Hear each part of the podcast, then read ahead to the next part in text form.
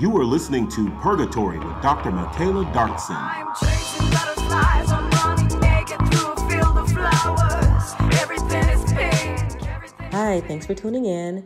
You're listening to Purgatory with Dr. Michaela, and I have a wonderful guest with me today. Her name is Nicole Harrison, and she is an inspiration for women who are battling obesity. Nicole has support group on Facebook. She has two. One is a like page. It's called That Doll Got Sleeve. And then an educational group. Yes, and an educational support group. Mm-hmm. And it's also called That Doll Got Sleeve. Now, I have a little bit of history with Nicole. At one point in my life, I was an adjunct professor at Paul Quinn College, and Nicole was one of my biology students. And at the time, Nicole was, she's under 5'2", but at the time... I was 330 pounds in college. Yes, she was 330 pounds and a little over 5'1". And Nicole decided to take control of her life and get weight loss surgery. Now, you have three children, right? I have three babies. I have a 14-year-old, I have an 8-year-old, and I have a 6-year-old. Now, did you decide to have the weight loss surgery after your last child? I had the weight loss surgery after my last child, quote-unquote, as a gift from my husband. I said, I give you three babies, 3 degrees, you give me my body back. And he did. Okay. And so in that, with those three babies, I gained roughly about 100 pounds post-op total. That's three babies, post-op total. So I break that up. But the funny thing is I didn't really recognize that I was 350 pounds until that last baby. He's now 6 years old. Thankfully, he won't even remember me as being obese. However, when I had him, I was 337 pounds. After I had him, I dropped down to 320, 320, 315 something. But then I picked it all back up. Well, let me ask you this. Before you had the children, now, how much did you, were you not 300 pounds before in college? Before I had the kids, I had to be rough. So, no, let me go back to my second baby. She is 9. Well, let's go back. How much did you weigh in college? In college, I had to be even 300. I had to be. Okay, so you just really never teetered up. I was always a big girl. Let's start there. I was always a plus-size child. I was an obese child. I was an obese teen. I was an obese adolescent. Let me ask you this. You were an obese child. Why? Do you have siblings? I do. I have one. Is your sibling obese? Not at all. Nobody in my family is obese. The only obese person that actually existed at the time I was obese was me. Why? Why do you think that you became obese? I think that I was obese because I lived a really, really, really, really good life as a child. I also had asthma, which included steroids and injections and hospital stays. And then I think my mother would comfort me with food. I can recall eating a 10-piece box of chicken all by myself just throughout the day. Not in that one sitting, but I can recall being okayed to eat a medium box of fries and a whole box of chicken. I'll tell anybody that my weight didn't come from not knowing. My weight didn't come from struggling. My weight came from a great life. My weight came from my parents not believing in being hungry. My weight came from parents not believing in anything being left on your plate. So a clean plate syndrome. Clean plate syndrome is a thing. That is a real thing. Normally, when children are obese, they typically eat because they've been emotionally abused, physically abused, sexually abused. So none of that happened to you. I had no types of abuse. If anything, I had my parents celebrate it with a party, a fish fry every Friday with their friends, abuse. It was a card party every other Saturday, abuse. I had church on Sunday, abuse. I don't have that story. I really don't, Dr. Michaela. I don't have that old woe is me story. I had asthma. And I had I had parents who had great careers. My daddy at the time was a truck driver for a meat company, and my mother was a social worker. I didn't know lack. I didn't know need. I didn't know hunger. What I knew was celebrate life with food.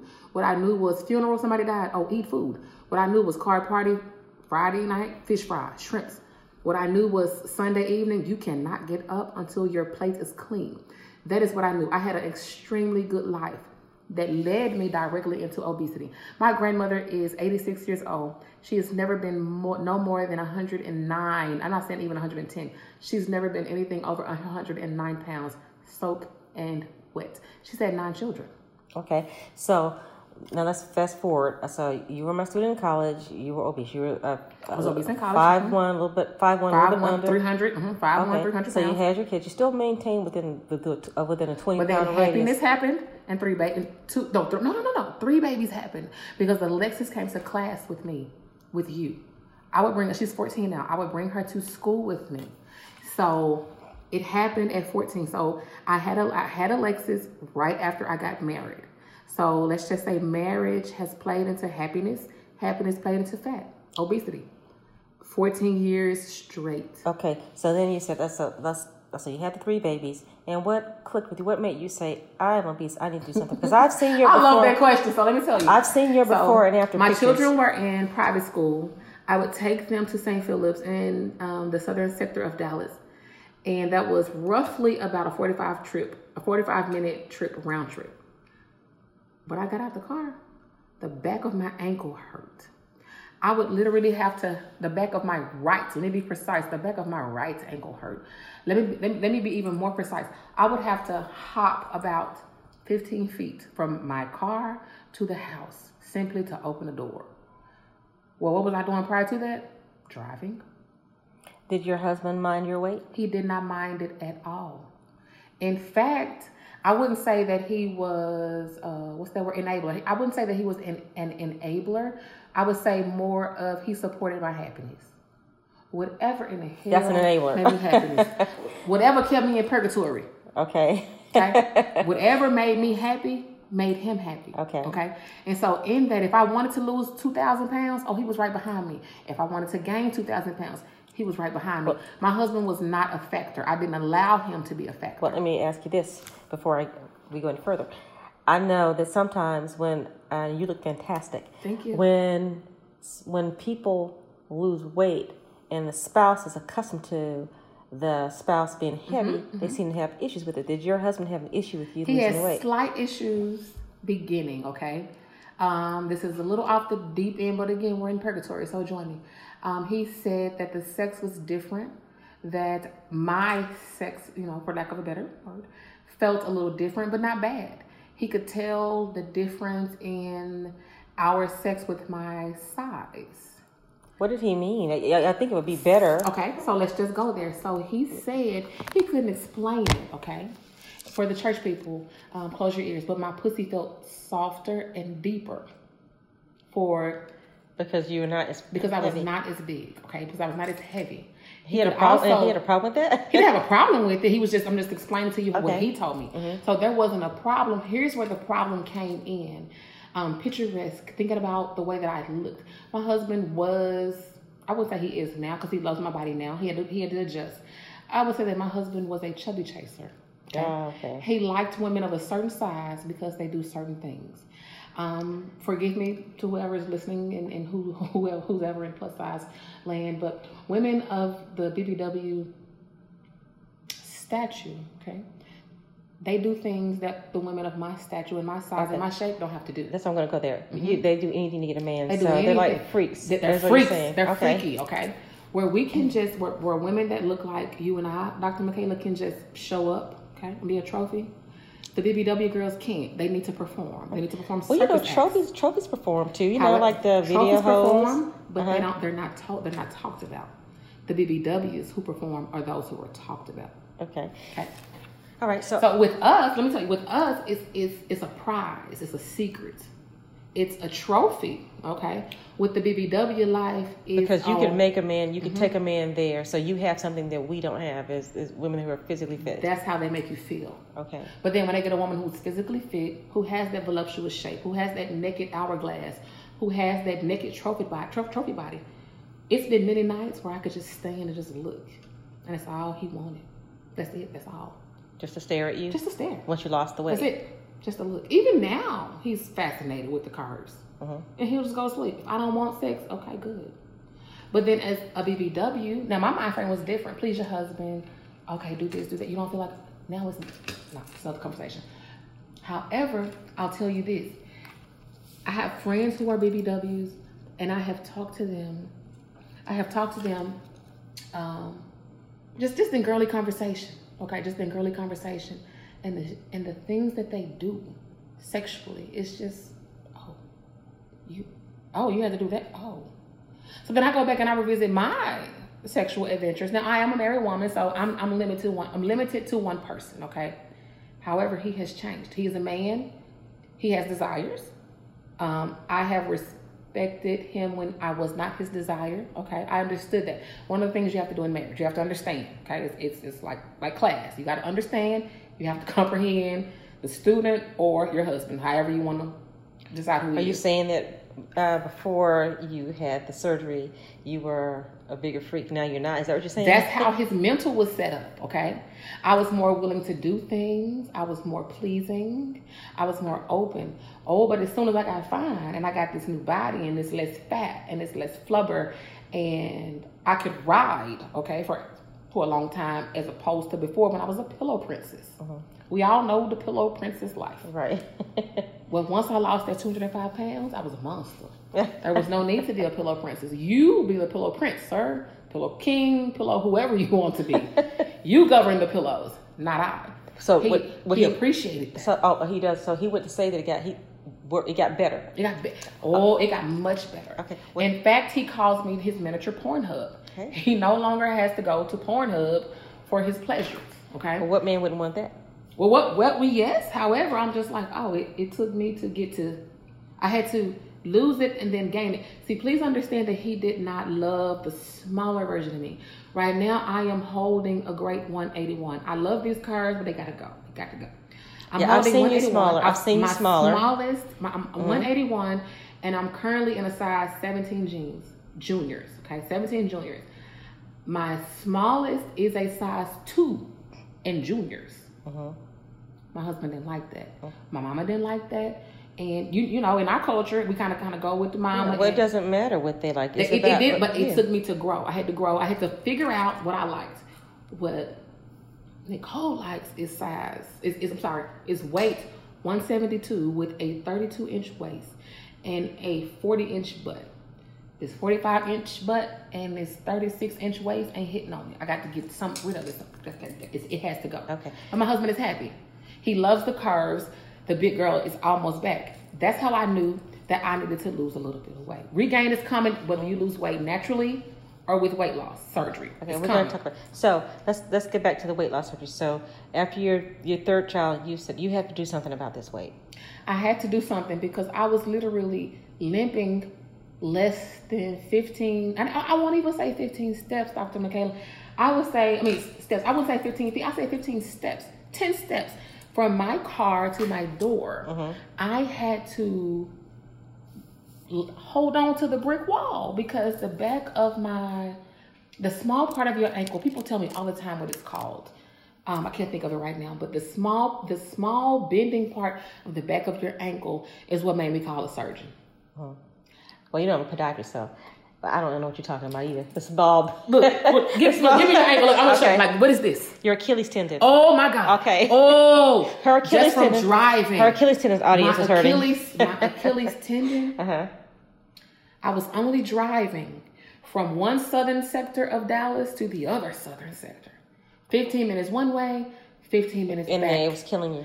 By the time I got back home from dropping my daughters off at private school, I literally had to limp to get out the car and then get in my door. It was not 15 steps. So walk us through, so the surgery, going to a weight loss surgeon, what happens when you go? Walk us through that. So the first thing you do is they ask you to do a consult. This is when you go and pour out your whole fat life. Forgive me, all obese, super morbid obese women. I'm very candid, and it tends to hurt feelings, but Dr. Michaela understands where I'm coming from. So I would go, okay, from my door to my car door to my front door, and my ankle is hurting. Okay. When I get in, my job as a housewife or a stay-at-home mom is to now clean the house, right? Mm-hmm. Wash dishes, mm-hmm. Okay, do the normal stuff that you would do, mm-hmm. right? I couldn't do it. I found myself getting a chair out of my dining room. I'll tell you this. So I hate telling folks this. So take us to the doctor. No, let me take you to this dining room, mm-hmm. which took me to the doctor. Mm-hmm. I bought a dining room set at a garage sale for $100. It had rolling chairs, a wooden table, beautiful wooden table with iron curves. It was nice. I I broke every chair. I broke all 5 chairs. Just sitting in them? Just sitting in them. Just talking, just entertaining. I fell out of the chairs in front of people like you who love me. Like I felt, and I'm like, oh, I bought this from a garage sale. It's old, but it wasn't me. Did it make you feel bad? No. Because I didn't know. I didn't know. I was so accustomed to being super morbidly obese, because there is a difference in being obese and super morbidly obese.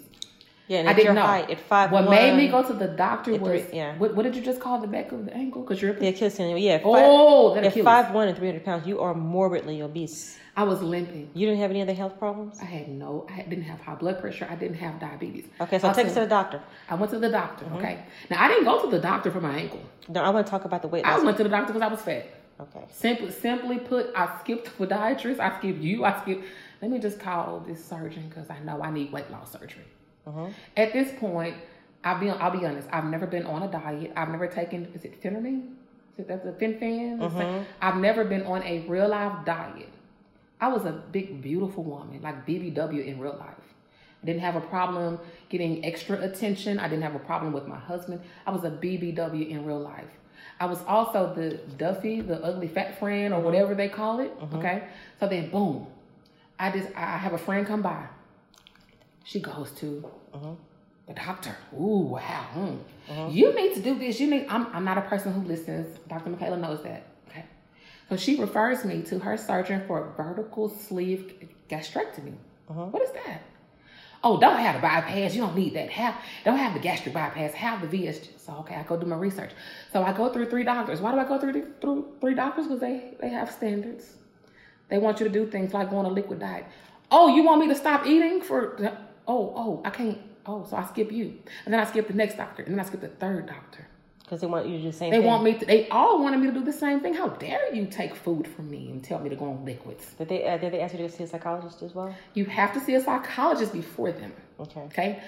In order to get to the weight loss surgeon, you must go to the psychologist first. The psychologist and the nutritionist actually approve you. Okay. Not your surgeon. So part of... Before you are accepted as a patient, they want you to go on a liquid diet to lose weight? They want you to go on a liquid diet. Not just a liquid diet, because not everybody gets a liquid diet. Some of us get food. Some of them, not us. Some of them get food. Why did you get a liquid diet? I got a liquid diet because I was 350 pounds, okay?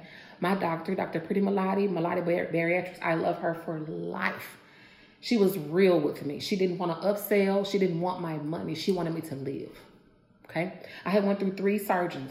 But Dr. Preeti Malladi said, you're going to go on a liquid diet for 21 days. I said, but wait. In the Facebook groups, Dr. Michaela, they eat a meal a day. I don't get a meal. No, you don't get a meal. You're over 300 pounds. You're going to do 7 days for every 100 pounds that you are overweight. That's 21 days. Wow. No chewing, okay? I was in the middle of Walmart grocery shopping when I got this call. Oh, okay, great. I'm so excited. I've been approved. Oh, my God, I've been approved. Thank you, God, I've been approved. When do I start this liquid diet? Oh, you start tomorrow, Miss Harrison. But I'm in Walmart. What do you mean I start tomorrow? Okay, well, I start tomorrow.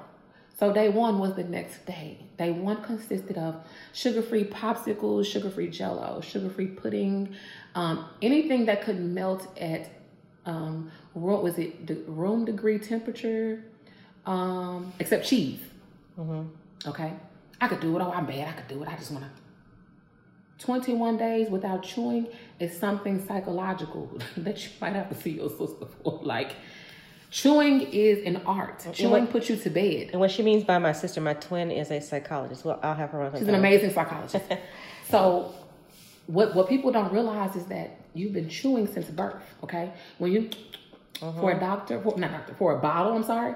For a bottle, that's chewing. It's a natural instinct. So we chew to go to bed. You have dinner before bed, right? You have a snack before bed, right? Even if it's a small snack, you chew. Most people chew before bed. I couldn't do it. I wasn't allowed. The 21 days was strict. Guess what would happen if I did not do it? Start over. Oh, start over? You don't get approved. You could go to the hospital for the surgery. They check you in, give you your bail, let you pay. They take you back. They go as far as to doing an endoscopy. Mm-hmm. If they saw food in 2016, 2015, there was no surgery. How did you do?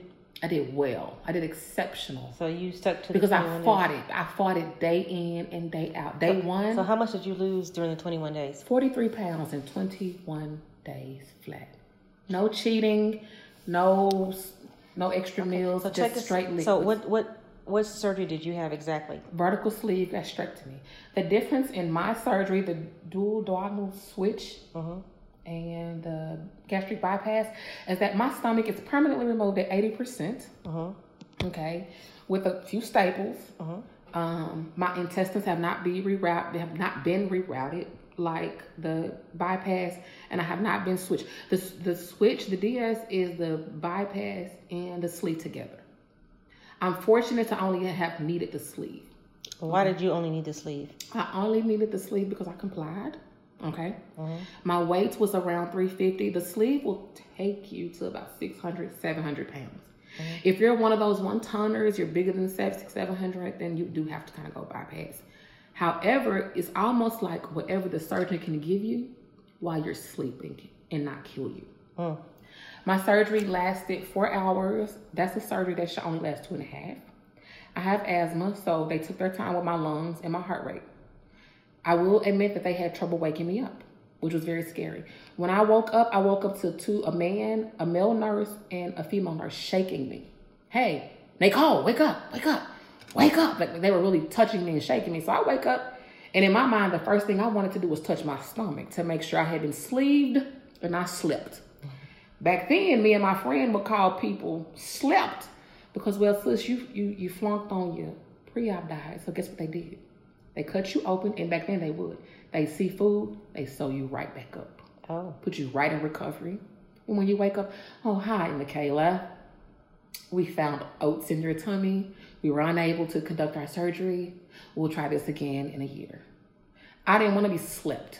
I wanted to be sleeved. So I touched my tummy when they woke me up. I was alive. I could go back home. I made it through surgery. But when they told me, oh, we had trouble waking you up, that's when I was kind of resurrected, if you will. I was born again, if you will. I respected what I had done to my body, if you will. Oh, you almost died? Like, I have asthma.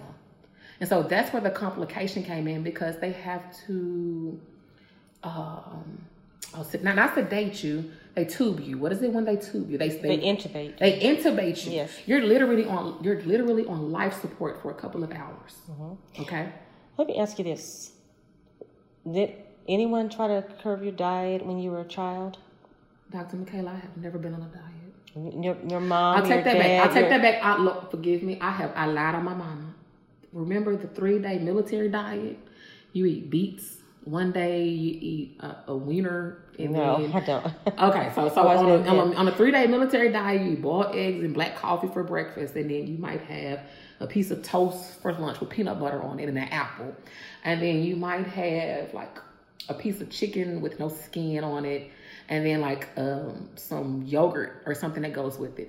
My mama did put me on that military diet when I was about 9 or 10, but that's because I suffered from asthma and steroids and a box of chicken is what I would tell people. So basically no one really tried. No one really tried. Okay. My mama did what she knew, okay, but she was an obese woman. So how does an obese woman, how does a non-obese woman help an obese child lose weight? Your pediatrician never said anything to you? My pediatrician was only focused on asthma. Okay. All right. Well, let's take us back after surgery. So you're post-op. So how much weight did you start to lose? So, did you, certain after your surgery, you could only have what, liquids or soft foods? Okay. So it's stages to it. And it's changed. Let me just say that for the people, it's not the same. Okay. Okay. It is not the same. I don't like telling people that doctors are looking for money. What I like telling people is people aren't the same anymore. It's a fad. Surgery has become a fad now. Okay, it's like Weight Watchers. It's like Jenny Craig. It's like Cole Patrice. It's like whatever it is you know what I mean. It's like whatever it takes to lose weight. For me, I had never been on a diet, so for you to tell me, oh, liquids for 21 days.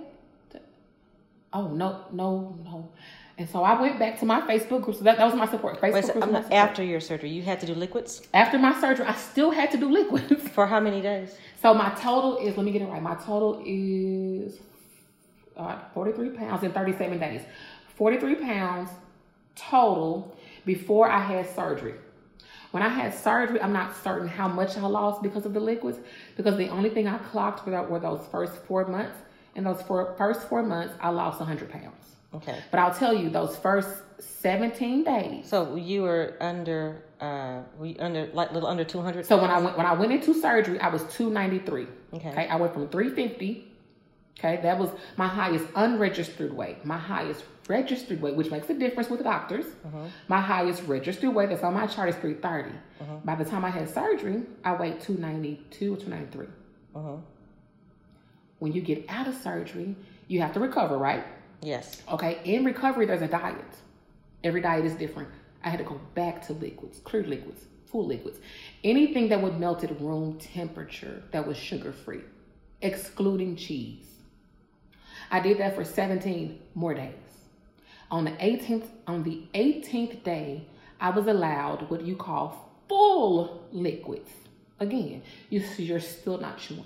So what's a full liquid? A full liquid is a watery boxed potato, or if you want to, you know, be fancy and boil your Idaho potatoes or your bag of potatoes, it's still watery. Okay, anything that can be consumed by an infant. Yes, that's starch that can be consumed by an infant, which is still roughly less than about 15 calories, 15 carbs. But it can't be healthy. How do you get a balanced meal? The balance comes in your protein shakes and then learning how to consume carbs. However, when you're super morbidly obese like I was, consuming carbs is not what you're focused on.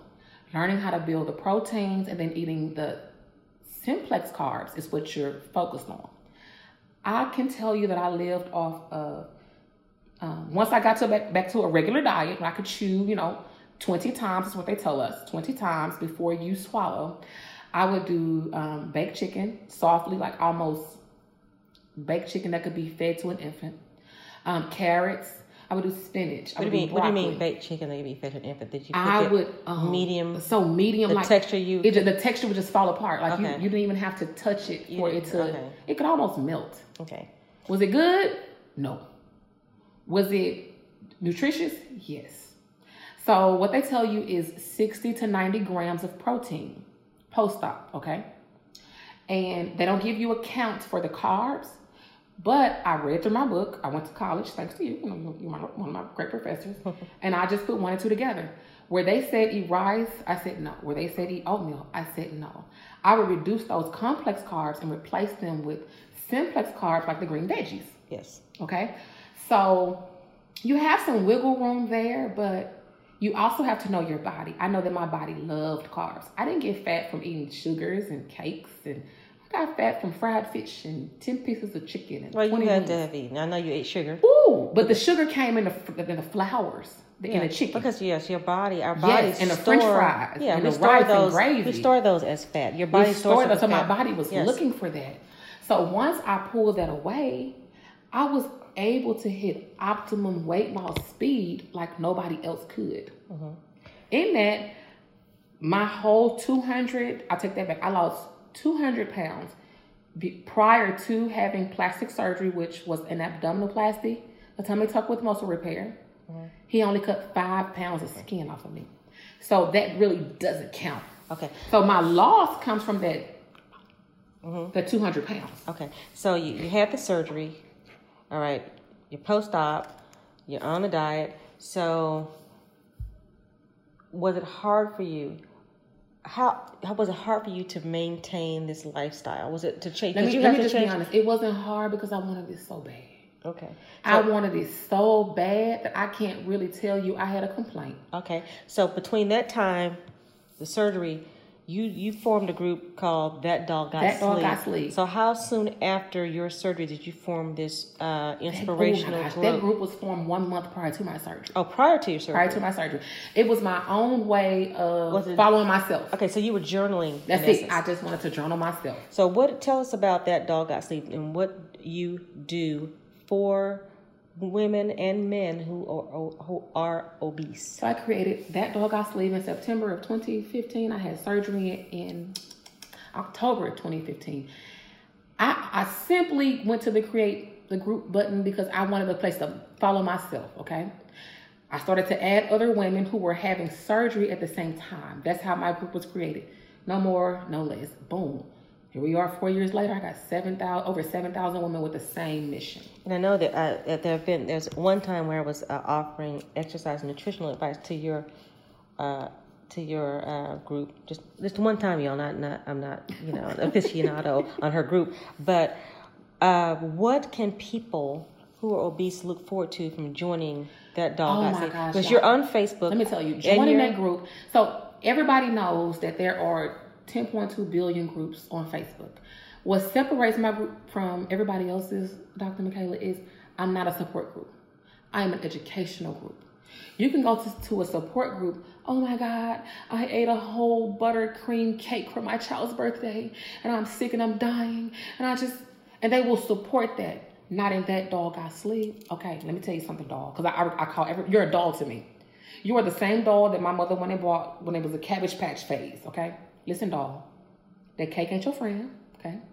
This is what the cake does. Let me tell you how to reverse it. Do I judge you? No, I teach you. That's the difference in a support group. Support group judges you. An educational support group teaches you. So now I teach them how I got to my goal. I teach them how to get to their goal. Can you get to your goal the same way I got to mine? No. In that, I spend my time, 20 minutes at most, talking to you to either break you down, to build you up, or to find out where you're lying at to yourself. So did these people, can they actually pick the phone and call you? They can go to my site, TheColePatrice.com. In that, when you purchase one of my services, yes, I have a text consult. I have a Facebook and a FaceTime video consult. After you go to my site, yes, you can consult with me. But what I open in my group at large is free advice. Okay. It's common sense advice. Walk me through a person who comes to That Doll Got Sleeved. Are they mostly female or do you have some men? All female. Okay. Now I do help men, but my group for, protection reasons is all female. Okay. So walk me through. I'm an obese woman and I stumble upon your site. What happens? That's like a great question. So yeah. They call me Unicorn. So hey, Unicorn. And I'm called Unicorn because I have remarkable results. These results are not happening these days, okay? Hey, Unicorn, or Mother. They call me Mother, M-U-V-A, like I'm your mama. Mother, okay. Mother Doll. Hey, Mother Doll, I do this, I do that. I snack all day. But give me a little do this or do that. So they come in and they say, well, I eat popcorn all day. I eat, low salt this or low sodium that. I'm a popcorn eater. So for us, Dr. Michaela, popcorn is a slider. A slider is a food that really pretty much slides right through your body. It has no nutritional value. It has no purpose in your life. It was just yummy, okay? So what it was, what's that popcorn we all eat? Salt-free is something. Can't think of it right now. Skinny? Skinny Pop, yes. We all eat Skinny Pop, but for bariatric people, not just women, Skinny Pop is pure hell. Because in place of Skinny Pop, you should be eating a meat roll-up. What do you mean it's pure hell? Why is it pure hell? It has no nutritional value. So you mean just empty carbs? It's empty carbs, but for us, empty carbs means double empty carbs. Not only are you now hungrier than you were before, but you are thirsty. But guess what? When you have weight loss surgery, you can't eat or drink together anymore. So what do? I didn't know that. You cannot. You have to choose one. You have to choose one. We have a 30-30 rule, and we have a 60-60 rule, okay, depending on who your surgeon is and your surgery. So if you had the duodenal switch, check that out, DS switch, y'all. Duodenal? Yes, check that out. And then if you had DSG, vertical sleeve gastrectomy, I got it backwards, or the gastric bypass, it doesn't matter. You're going to wait 60 minutes before you eat to drink and 60 minutes after, or you're going to wait 30 minutes before you drink, or 30 minutes after. That's a rule. Why can't you eat and drink at the same time? So what happens is, let's say you had a nutritional salad. You had this yummy salad. You had a portion of some lean chicken or a piece of fish. You had this nutritious oh, it's nutritional, this delicious lunch or dinner. When you add water to it, it pushes all of the nutrients in it. And the only thing that's sitting in your pouch, which is your new tummy or whatever you're given post-op, that's it. You've rinsed all of the nutritional intake from that food. Ah. So the surgeons highly advise you to not do that, because guess what happens? Once you've rinsed that nutritional intake, you're hungry again. When you're hungry again, are you guaranteed to go to your refrigerator or your cabinets or your pantry to get a healthy snack? Nope. You're going back for Skinny Pop. You're going back for chips. You're going back for something that's going to go right on, slide right on through you. Okay. So a woman comes to you, an obese woman, they typically come to you before they have surgery, or because they're thinking about having surgery, right? Mm-hmm. And so what do you do? What is your role? So my first role is to scare you out of surgery. Why? Because if you are not mentally prepared, you will not lose a pound. You will get cut 6 different ways.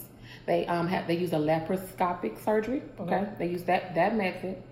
And just because you have surgery does not guarantee weight loss. I know. It does not, but that is not the image that's put out there. In fact, I'm one of the people who didn't learn until after the fact. So when they come to me, my first thing is, so do you love gulping water? Dr. Michaela, you love water? You like to gulp it when you run, you walk it? I love water. Okay, so you won't be able to gulp for 5 years. Are you ready for it? Great. Do you love to sip a little bit after you eat your food, Dr. Michaela? Oh, great. You won't be able to do that either. Do you like to overindulge in your favorite food? Oh, you can't do that anymore either. You like crackers? Gone. You like chips? Gone. You like rice? Gone. You like bread? Gone. So I like to give you the face of it, what you are really going to stare in the face when it's ugly, when nobody else is looking at you. So you know what? That's my life. I chips, bread, you know, I don't.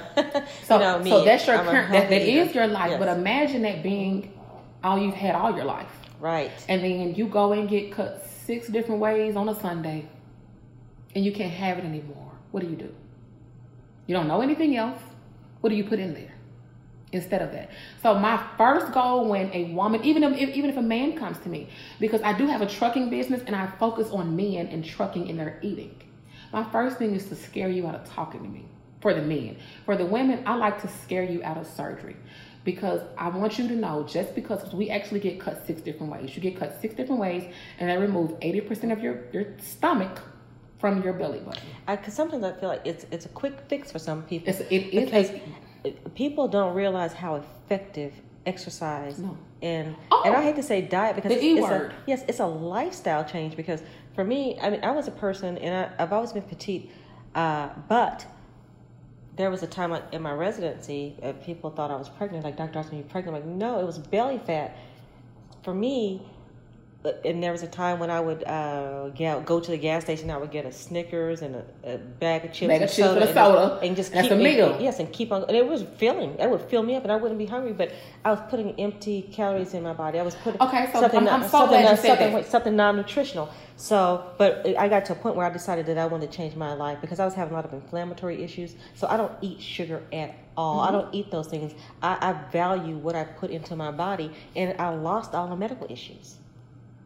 Right. For you, that's common sense. For myself, that is now. I'm going to put a now in there. From now, for me now, that's common sense. But prior to, no. Because guess what? A bag of chips, a soda, and a candy bar was a meal. It was a meal for me. That was a meal. Yes. Whether you're in college or you're not in college, that's a meal for a working person. Right. And I knew better. I was a physician. I knew better. Okay. But you were busy. Yeah. Right? Yes, I was stopping. I was making house calls, doing that. I was stopping at a gas station and getting. You were busy, but you were petite. So try this at 300 pounds. Mm-hmm. It doesn't work the same. So to answer your question, my first thing, when somebody comes to me, my first goal is to either scare you out of it or to see if you are really qualified for weight loss surgery. Now, when you get qualified, do you have to see the psychiatrist? Yes, you have to go through a whole psych eval. I had to do 6 months of nutrition visits. I had to do a lot. But we can fake the funk, right? Don't you agree? If you want something, you can get through it. I know someone who put rolls of quarters in her bra and on her person. to gain weight to qualify. And they don't realize how dangerous weight loss surgery is. It's no joke. It's really dangerous. Stop right there. Let me tell you this story right here. Now, I won't share any more personal stories. Mm-hmm. The night before I had weight loss surgery, my husband didn't find out until the day before. Okay, he had to call in. He didn't know. I didn't want to tell anybody. I didn't want my decision persuaded by you, by the air, by my mama, by the wind, by soap. I wanted to do this for myself. I ironed clothes for 2 weeks. I grocery shopped and wrote out meals for 2 weeks. I cleaned my house top to bottom. You know why? You mean meal prepped? No. I meal planned. I grocery shop. My husband can cook. My kids could cook. For your family. For my family. You know why? Mm-hmm. Because I didn't expect to make it. Wow. In my mind, I had cried, I had prayed, you're so fat that you have to be put in a medically induced coma to lose weight. That was the fight I had with myself. You are so fat that they have to put you to sleep so you can lose weight. Okay. During my research, people had died. I'm not gonna lie. I'm not gonna make it seem cute or easy. A few ladies had died. Now, if they had other complications, I wouldn't know. I met you in a weight loss surgery group. All I know is you were dead. Okay, that was it. There are complications post-op, and some people don't realize that. A lot of people, in their vanity, get weight loss surgery who don't need it, and they don't realize the complications down the road. I know people who have died as a result. Because you want to cheat. Because you want a quick fix. And it's really not a quick fix, because as you say, you have to do so much to maintain it. You sacrifice so much. You can't eat and drink at the same time. Who wants that life? You have to chew 20 times. Like, you can't have, I have to eat a certain type of lettuce. I have to eat a certain type of fish. I can't have tilapia. Most people can. I can't have that. It's so many different things that I can no longer have. Where enjoying going on a run and gulping a bottle of water is something most people do. I can't do that. I'll hurt myself. But in that, like you just asked, I try to use all of it to scare you into just a lifestyle change. Does it? And what percentage would you say works for you? Or? It doesn't. It doesn't. They're going to do it anyway. They're going to do it anyway. So they have the surgery. They come to you. So what do you do after the surgery? So you had surgery, and then boom, you're one of my clients prior to surgery. You contact me. The next step is for me to walk you through phase one. It's about, I would say, 4 to 5 phases with weight loss surgery. You have pre-op, that's one phase, okay? That's getting you to surgery. Post-op and pre-op kind of match, depending on who your surgeon is. I hate to say it, but you have surgeons who will set you up to come back to them in about a year. They're giving you potatoes, mashed potatoes and gravy, fresh out of surgery. Now, if you have a well woman like yourself eating potatoes, what makes you think you could give potatoes an obese woman? Yes, I wouldn't eat that. You wouldn't eat that. No. Thank you for saying that. That's why I said it like that. Like, okay, if you're not eating potatoes in your regular, normal life, why would you serve this to a 500-pound obese woman for shot of surgery? You have to do your research. Research is key. So what you do is you educate nutritionally. And we'll talk about that too. I give them the education according to their bodies, their past, and their reality. When I first started helping women, I would say, send me a picture of what's in your pantry. Well, I had to stop doing that because most of us shop on a budget, especially if you have children. So I'm seeing chips, cookies, crackers, sugar, flour. Like, well, where's your stuff? Where's the packets? Like, where's the healthy stuff? Oh, yeah. It didn't work. I know, because, you know, we're conditioned to that. Oh, yeah. I know when I walk into places like Sam's, I'm surprised that a majority of you see are carbohydrates, 90% of carbs. As soon as you get to that's the first thing you see is carbs. Carbs, yep. It's a carb-laden factory. So imagine that if you have multiple children, you want to lose weight. Let me fast forward to the stage two. So you have pre-op. Before you say that, I'm going to say that the sad reality is that it is financially, it's easier financially to eat like that. It's too expensive for people to eat healthily, and that is just a shame. Dr. Wong is a world-renowned bariatric surgeon, and he correlates being poor to being obese. He also correlates not having the money post-op to regaining. That man is not lying. No. Did he have surgery? No, he didn't have surgery. However, I'll be 5 years out this year in October, okay? I can tell you, I shop differently. It doesn't cost. At the end of the month, I might have spent an extra $25 on my food. Some people can't afford that though. So imagine having surgery and going back to your regular grocery shopping habits, going back to your regular eating habits. Do you really think you can maintain that weight loss? No. So when Dr. Wong put out his PowerPoint and his YouTube video about wealth and obesity, it clicked. It made sense. What's his first name? Oh, that I don't know. We can look. That I don't know. It's V-U-O-N-G, Dr. Wong. Okay, so I'll V-U-O-N-G. Our listeners know. Okay. I'll look. I'll look listeners have it. And they can contact you and they can talk to you more about it. His research is amazing. Again, like I tell my clients, I respect any physician, but who I respect most is the bariatric physician, because you can be a physician, but if you're not bariatric, it's different, okay? You don't know my pains. You don't know my hunger. You don't know my struggle. My OBGYN is bariatric, so he understands where I'm coming from. Bariatric as opposed to... Bariatric as opposed to natural weight loss or no weight loss at all, okay? Or a fad diet. Jenny Craig, weight loss, what is it? WW. The Weight Watchers? Weight Watchers. Those people. If you have went through... That doesn't matter, okay? But if you are a surgeon... and your bariatric, that makes a difference to me. You know where I'm coming from, okay? You've done your rounds in medical school, and to my understanding, you pick your specialty. Yes or no? You pick where you're good at, or how does it go? Well, with allopathic medicine, I'm a podiatrist, so I already knew what I was doing, but I did round, you know. Stop right there. You knew what you were doing. Yes. So what if you didn't know, and you just like, oh, bariatric surgery seems easy, or OBGYN seems easy? Mm. I teach that to my clients. Look at your doctor in the aspect they were a C student, and all they wanted to do was graduate, and bariatrics was easy. Nobody's gonna know that, but right, right. But what if you didn't know that, but you assume that and you apply that to your regimen? The first booklet they gave me, Dr. Michaela said that I could have grits and oatmeal. You gonna tell a Southern girl, a Southern belle, she can have grits and oatmeal, and she's overweight, obese? You didn't say how much. Yeah, because then, you know, most people put butter and sugar in the South, and salt, butter and sugar and salt, lots of butter. So how do you look at your guide, okay, from that aspect? Mm-hmm. You're confused. No way. It says I can have grits. Do I add my sugar? No, you don't add either. So I had to go post-op, and I had to adjust all of that. So stage one, boom. Now you're fresh. Oh, you're back on solids. Well, let me ask you, who helped you? Was your doctor that knowledgeable, or did you have to change? I would say that Methodist Bariatric Health System helps me. I have a group of 7,000. Out of that 7,000, I've helped about 3,000. Out of that 3,000, nobody has a booklet. Okay. So you've taken what Methodist has given you, and you've applied it to That Doll Got Sleeved, and that is how you help these people. I created my own formula. So Methodist, to be exact, concrete, Methodist in the binder, in the weight loss binder, it has that you can have grits and oatmeal. Not in my life. Why? Because I know that's like a gainer for me. I'm going to eat oatmeal till I can't eat it anymore.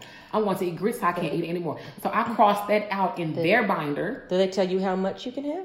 They do tell you how much, but guess what? I was 350. So your 2 ounces doesn't mean anything to me if I'm hungry. If I'm hungry, Dr. Michaela, and it's healthy in your book, I'm going to eat it. What do you mean I'm going to eat it? You mean I'm going to eat too much of it? I'm going to put it in a bowl. I'm not going to measure it. You're going to eat as much as... I take that back. I'm not going to eat it. I'm going to enjoy it. You're going to eat until you're satiated. And it doesn't matter. You're not going to measure it. It doesn't matter. Okay. It does not matter. Okay. So if anyone who's thinking about getting a gastric sleeve or wanting some type of surgery, they come to That Doll Got Sleeve. So tell me in short, what can they expect from you? I'm going to give you, depending on your stage, okay? So let's go all the way back to pre-op. If you are... pre-op, just wondering, just researching. I'm going to give you the research stage. I'm scared you out of it, try to anyway. Mm-hmm. And then I'm going to give you what happens post-op. Shortly after, when you're struggling, you're sad, you can't cook for your kids, you can't swallow anything, everything comes back up. Then I'm going to take you to phase 2. Oh my God, you can have a little tuna, okay? A little bit of tuna, a little light mayo. You got some scrambled eggs if you want to, softly. Then I'm going to take you to phase 3. Oh, now it's time to chew and eat meat. But guess what? You still have to maintain that not overeating, that strict portion control. And you have to maintain a wealthness lifestyle. And that's what I call it, a wealthness lifestyle, because it's a wealth of information. There is not one source that can get you to where you need to go. Well, let me ask you this. And there are three phases, right? So let's count. So let's go pre-op. That's one phase, okay? Because that counts. You can't have surgery without pre-op. Pre-op, post-op. Phase 1 is full liquids. Phase 2 is solids. Phase 3 is regular food. So it's 5 phases. Okay, so even with me, I measure what I eat. I have a certain amount of protein. I have a certain amount of carbs. I have a certain amount of fat if I have fat. So, does it depend? Do women have 3 to 5 ounces of protein? Is that a 3 to 4 ounces? So what they tell us is your protein should not weigh more than a deck of cards, or you can use the palm of your hand. Okay, so that's just what I do. Pretty much, in all it is. Portion control is portion control. Okay, so you have the portion control that I have. So just as any person should have. Any person. That's what every adult human being should have. Every human being should have. Okay, so they come to you, and so you tell them what to expect. I tell them what to expect, but I also bring them out of the current reality that they're in. Okay, so in post-op, are you guiding them nutritionally? Are you helping them stay on track? I'm literally holding your hand. You're holding their hand? Until you don't want me to hold your hand anymore, or until you're not, securing services. Okay. Well, I'm literally holding your hand. I provide a text consult service. It's a monthly subscription fee. You can go grocery shopping, and you can shoot me a text with a picture. Can I have this? Well, I'm not sure. Send me a picture of the nutritional facts. Mm-hmm. Send me that, and I got you. From that, I can take you all the way to weight loss. You know what surprises me is that people, it shouldn't surprise me, because people really don't understand what they're putting into their bodies. They don't understand what a carbohydrate is. They don't understand what a protein is. They don't know what a fat is. They really don't understand what they're eating. They're just grabbing things and eating it. And even sometimes when people do try to get on the right track, they'll pick up the veggie straws and think, well, they're veggie straws. No, they're just like eating potato chips. It's like eating potato chips. It's not you. They just don't know. And nutritional education is so important. And which brings me to this is that you are an educator. And I love what you do with children. Mm-hmm. And tell us about my audience about what you do with children. So I'm about to piggyback off of what you just said. Mm-hmm. So what happens? What you just explained is what I have dubbed as cultural obesity. I was brought up in my culture, you were not supposed to be hungry. It was a good thing for your parents to be able to overfeed you, okay? Feed the community, feed the other kids. Cultural obesity tells us that you better finish your food, Michaela, or you can't get up from this table. Michaela, why you didn't eat all your macaroni and cheese? Michaela, you're not gonna finish that piece of fried chicken? Michaela, you didn't finish that wing? Those are the things. You fast forward, here we are at 75 years old. You still have that mindset. Now your arteries are clogged. Now your heart's beating slow. It's almost like you're stuck in your culture, the way that your parents or your village told you to eat. It's up to you to reverse that. So that's what happens in the last stage for me with my clients. Yeah, so tell me about what you do with the children. You have their literacy. I know you have a literacy program. I have Literacy Cafe. And so in Literacy Cafe. Uh-huh. So in Literacy Cafe, my main focus is to get a hold of the babies who are obese. Mm-hmm. Okay? But in that, I educate the parents on obesity. However, I put a spin on it with the babies. It's more so fun, and it's all about learning to read and get to the next level with reading and learning to love to read and enjoy literacy. But what I do is I add nutritional values. How old were you when you learned how to read nutritional facts? Think about that. For myself, I was 28, 29, right when I had surgery. So I teach them how to... You teach literacy through nutrition. Through nutritional facts. Okay. And I want the babies to go in the store. You're in Walmart. Oh, Mama Michaela, look at these chips. Oh, I can't have these chips. They got 35 grams of sodium. Or they have 350 grams of sodium. I want the babies to be able to read from that aspect. So not only have we killed two birds with one stone, but we have equipped them with something they can carry for the rest of their lives. What's the age range for your literacy campaign? Up to 18. Starting from what age? 1, because I've had obese infants. I've had the babies who've been on cereal since birth. That's a no-no, but cultural. Again, it's cultural. Mm-hmm. But then by the time your baby is 1 and they weigh 40 pounds, you need a little help. So my youngest client to date is 7. However, I'm equipped to work with infants. My youngest client today is 7. And my oldest client is, well, she's now 20, but 17. And it's the same for every age group. Okay. Does the Literacy Cafe have a Facebook group?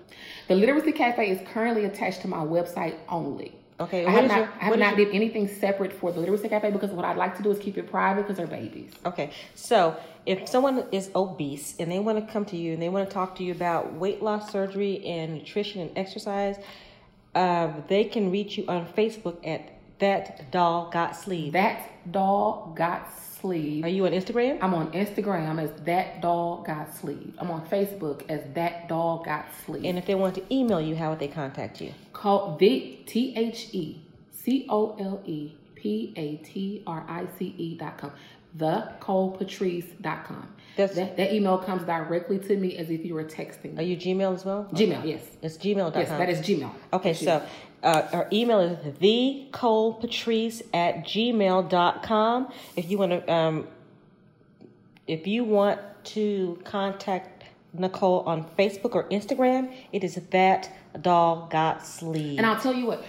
Anybody listen to this podcast, I will send you a free 7-day meal plan just so that you can see how I operate. My clients lose weight by eating food, eating Dr. Michaela, and drinking good stuff. You know, it's funny because I will send this to you if you contact me and you let me know that you listened to, you came to Purgatory with us because right now we're in Purgatory. You came to Purgatory and you email me. I will send you, I just may send you a 30-day plan. I think that's awesome. But use that email address to the best of your advantage, and it works for kids just the same. When you said that, you said you can eat. I think sometimes people think that if they want to lose weight, they can't eat. Oh, my God. And no. I've had, you know, even I have a couple of exercise groups on Facebook, and people, when I say you can't eat the chips and blah, blah, they're like, what can I eat? There's everything to eat. There's everything to eat. There's so much to eat. Yes. You will forget about the stuff you can't eat. Yes, absolutely. You know, and so that's the other resource I provide. I have a whole grocery list for you. Low budget, high budget, it doesn't matter what your budget is. You will eat and you will eat well. Yes. But it's up to you to take this list and use it to your, to your advantage. To your advantage. I think that the most important thing, you have to really decide that you want to make that life change. You can't make a person want to be better. You have to decide that. But if you are listening and you want to decide that you want to make your life better, contact Nicole Harrison. And again, it's That Doll Got Sleeved on Facebook. It's That Doll Got Sleeved on Instagram. And if you want to email her at thecolepatrice@gmail.com. That information will also be listed on the podcast. And I want to thank you for listening to Purgatory. And remember, rock bottom is still a solid foundation. Yes, you can always go up. It is a solid foundation. On the way up? Yes. Thanks, guys. Thanks for rocking it with me.